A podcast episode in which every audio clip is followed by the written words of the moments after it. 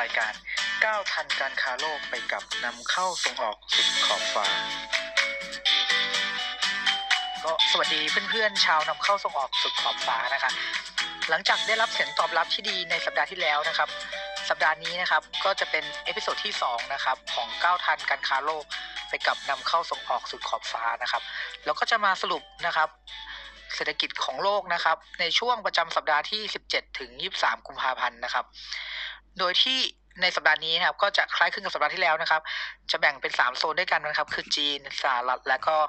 อาเซียนนะครับผมเรามาเริ่มกันที่ข่าวจีนกันก่อนเลยนะครับ ก็จะมีอยู่ด้วยกัน 4 หัวข้อข่าวนะครับ ข่าวที่ 1 ก็คือเรื่องสถานการณ์ของโควิด -19 ในจีนนะครับ ตอนนี้ครับประธานสีนะครับ ก็ได้บอกตัวเลขผู้ติดเชื้อนะครับ ยังไม่ถึงจุดสูงสุดนะครับ ในตัวเลขผู้ติดเชื้อล่าสุด ในจีนนะครับก็อยู่ที่ประมาณ 78,000 คนนะครับ แล้วก็มีผู้เสียชีวิตกว่า 2,400 คนแล้วนะครับ ประเด็นต่อมาที่น่ากังวลนะครับ คือรายงานข่าวจาก South China Morning Post นะครับว่าผู้ที่ติดเชื้อนะครับ รักษาจนอาการหายแล้วนะครับ มีโอกาสที่จะยังเป็นพาหะนำโรคได้อีกนะครับ ไวรัสไม่ได้หายไปไหนนะครับ ยังอยู่ในตัวผู้ป่วยนะครับ โดยแพทย์ผู้เชี่ยวชาญของจีนยังไม่ได้ยืนยันข่าวนี้นะครับ ว่าเป็นจริงหรือเปล่านะครับ ในส่วนหัวข้อข่าวที่สามนะครับ ด้านการค้าที่น่าสนใจของจีนนะครับ คือจีนได้สั่งหุ่นยนต์ฆ่าเชื้อโรคนะครับขับเคลื่อนด้วยตัวเองจากประเทศเดนมาร์กนะครับ ซึ่งหุ่นยนต์ตัวนี้จะใช้ลำแสงอันตราไวโอเลตนะครับในการฆ่าเชื้อแบคทีเรีย และไวรัสนะครับ ปัจจุบันมีการใช้งานหุ่นยนต์แบบนี้กว่า 40 ประเทศทั่วโลกแล้วนะครับ ข่าวสุดท้ายของโซนจีนนะครับ ถึงแม้ว่าจะมีคำกล่าวว่าผู้หญิงไม่เคยหยุดสวยนะครับ แต่ต้องบอกว่าโควิด -19 ก็ทำให้ผู้หญิงเปลี่ยนความคิดเหมือนกันนะครับ โดยผลสำรวจ สุภาพสตรีชาวจีน 1,000 คนนะครับ ใน 29 มณฑลนะครับ พบว่า 40%ไม่สนใจซื้อเครื่องสำอางในช่วงนี้นะครับ และเครื่องสำอางกลุ่มที่ผู้บริโภคหยุดใช้ช่วงนี้นะครับ ก็คือพวกครีมกันแดดนะครับ มาสคาร่าปัดขนตานะครับ แล้วก็อายไลเนอร์นะครับ เนื่องจากอยู่แต่ในบ้านนะครับ ไม่จำเป็นที่ต้องใช้เครื่องสำอางพวกนี้นะครับผม แล้วก็ส่วนสิ่งที่ยังขาดไม่ได้นะครับ ก็คือผลิตภัณฑ์ทำความสะอาดใบหน้านะครับ แล้วก็ครีม แล้วก็ครีมเซรั่มบำรุงหน้านะครับผม ในส่วนของโซนต่อมานะครับ เป็นโซนสหรัฐอเมริกานะครับ เรามาเริ่มที่ข่าวแรกเลยนะครับโควิด -19 อีกเช่นเคยนะครับ ก็ส่งผลกระทบต่อการท่องเที่ยวของสหรัฐอเมริกานะครับ โดยสหรัฐอเมริกามีรายได้จากการท่องเที่ยวประมาณ 2.8%ของ GDP นะครับ โดยนักท่องเที่ยวสายลำดับแรกนะครับ ก็คือสหราชอาณาจักรนะครับ ญี่ปุ่น และสุดท้ายก็คือจีนนั่นเองนะครับ โดยช่วง 10 เดือนแรกของปีที่แล้วนะครับ มีนักท่องเที่ยวชาวจีนเยือนสหรัฐอเมริกาถึง 2.5 ล้านคนนะครับ มียอดค่าใช้จ่าย เฉลี่ยอยู่ที่ 6,500 เหรียญสหรัฐต่อคนเลยทีเดียวนะครับ หรือประมาณ 200,000 บาทนะครับ ซึ่งถือว่าคนจีนใช้จ่ายค่อนข้างสูงเมื่อเทียบกับชาติอื่นนะครับ โดยมีการประมาณการว่านักท่องเที่ยวจีนจะลดลงประมาณ 28%นะครับ และสหรัฐจะสูญเงินไปมากกว่า 10,000 ล้านเหรียญสหรัฐนะครับ ธุรกิจท่องเที่ยวก็จะได้รับผลกระทบนะครับไม่ว่าจะเป็นสายการบิน โรงแรม ร้านอาหาร ร้านค้า และสถานที่ท่องเที่ยวต่างๆ นะครับ หัวข้อข่าวต่อมานะครับ สถานการณ์ก่อนการเลือกตั้งประธานาธิบดีสหรัฐนะครับ ก็เริ่มเข้มข้นขึ้นนะครับ โดยที่สัปดาห์ที่ผ่านมานะครับ มีการดีเบต เพื่อชิงตัวแทนพรรคเดโมแครตนะครับ ที่จะไปแข่งกับทรัมป์นะครับ โดยกลับกลายเป็นว่าไมเคิลบลูมเบิร์กนะครับถูกถล่มและและในการดีเบตโดยอลิซาเบธวอร์เรนนะครับวุฒิสมาชิกจากแมสซาชูเซตส์นะครับกล่าวโจมตีว่าเรากำลังแข่งขันกับมหาเศรษฐีที่เรียกผู้หญิงว่ายัยอ้วน และเลสเบี้ยนหน้าม้า และฉันไม่ได้พูดถึงโดนัลด์ทรัมป์ฉันพูดถึงนายกเทศมนตรีบลูมเบิร์ก เดโมแครตจะตกอยู่ในความเสี่ยงหากเราแค่เลือกมหาเศรษฐีทนงตนคนหนึ่ง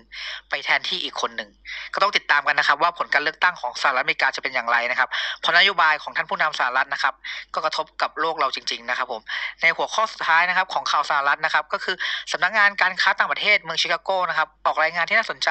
เกี่ยวกับแนวโน้มทางการค้าอีคอมเมิร์ซในสหรัฐอเมริกานะครับโดยปัจจุบันนะครับ การค้าอีคอมเมิร์ซข้ามพรมแดนนะครับ หรือ cross border e-commerce นะครับมีสัดส่วนถึง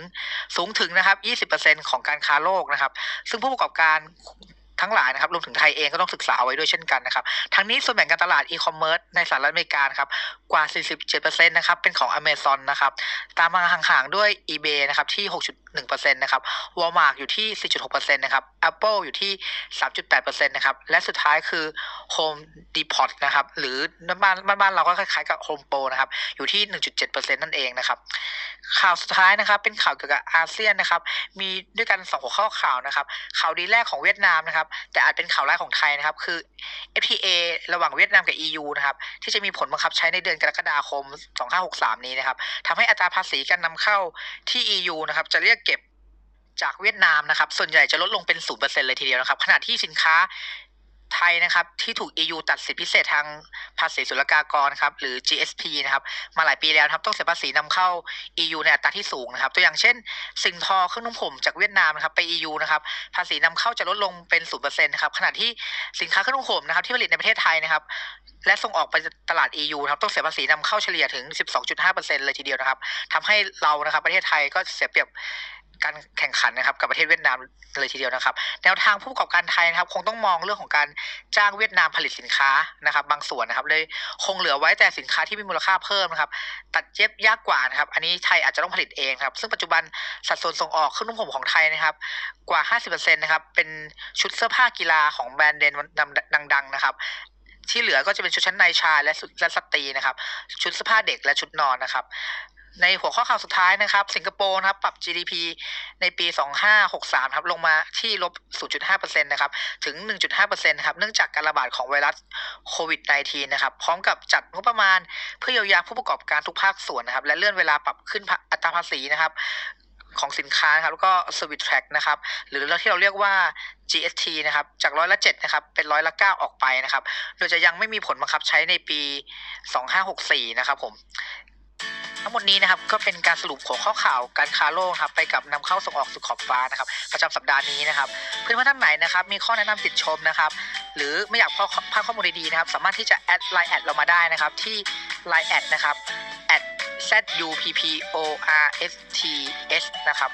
support นะครับผมมีตัวแอดด้วยนะครับผมแล้วก็หากเรานะครับต้องการจะค้นหานะครับ ต้นทุนในการขนส่งนะครับ หรือต้องการลดค่าขนส่งระหว่างประเทศนะครับ สามารถที่จะเข้ามาที่ www zupports.co นะครับ www. นะครับ z u p p o r t s co นะครับ แล้วไปพบกันใหม่นะครับใน episode ต่อไปครับ ขอบคุณทุกท่านมากครับ สวัสดีครับ